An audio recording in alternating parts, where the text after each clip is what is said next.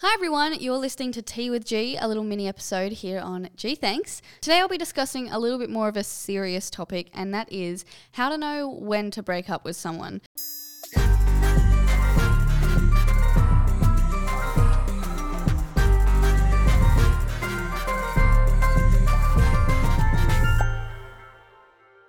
If you're in a relationship that you're kind of a little bit iffy about and a few things aren't right, but you just you don't really know what to do, I'm here now to share a few little pointers and things that I wish I basically just wish I listened to myself more and um, I, I wish that I came to that realization earlier and hopefully uh, by me sharing a few of these little things it might help you through making a hard decision that you don't really want to make, but it's the right decision. So basically, I'm just going to list a few things in which happened to me and were happening to me, and I now look back and realize that they were kind of red flags or pointers as to why things weren't working and I wish I listened to myself more. The first one is definitely crying all the time. If you're crying all the time and sometimes you might even not know why or you've had another argument with your partner and things just didn't end well and you feel like they're not listening to you or taking on board what you're saying and you're constantly having to bring things up with them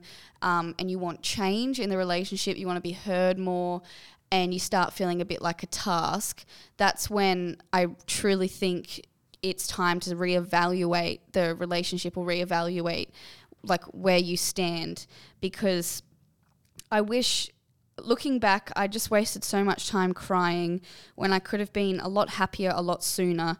So the first one is definitely crying all the time. You shouldn't feel sad when you're with someone that's supposed to love you and care for you and listen to you and crying is just basically the person that's supposed to love you shouldn't be making you cry all the time.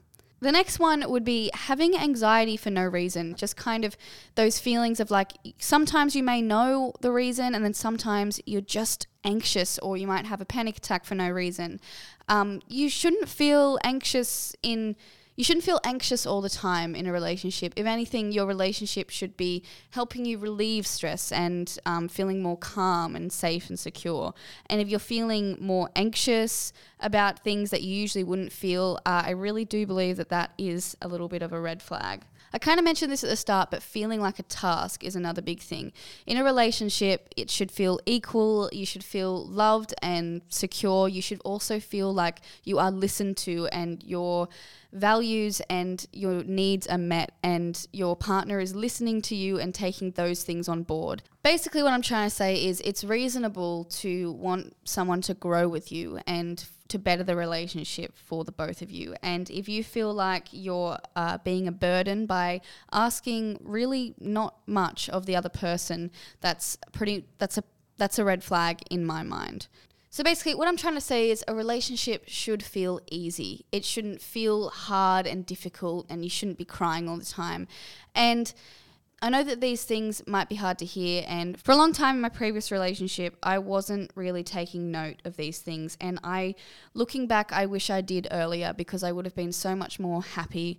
Um, sometimes when you're in love and you're young um, and you don't really know any better, you're kind of blinded by love and you've got your rose colored glasses on. And it's only when you get out of that situation and look back when you truly realize that you deserved better. So at the end of the day, there is more fish in the sea, and sometimes the hardest choices are the right choices. Just make sure to put yourself first and put your own happiness first, and you will be fine.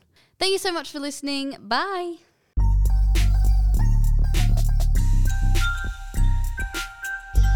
G Thanks is a Spotify original podcast hosted by Georgia and Lily Grace, created in collaboration with Amplify. Our executive producer for Spotify is Leah Harris, and for Amplify, our producer is Michelle Melky. Original music by Tamara Violet Partridge, and our show is recorded and mixed at Amplify Studios. Follow, Follow and listen for free only on Spotify.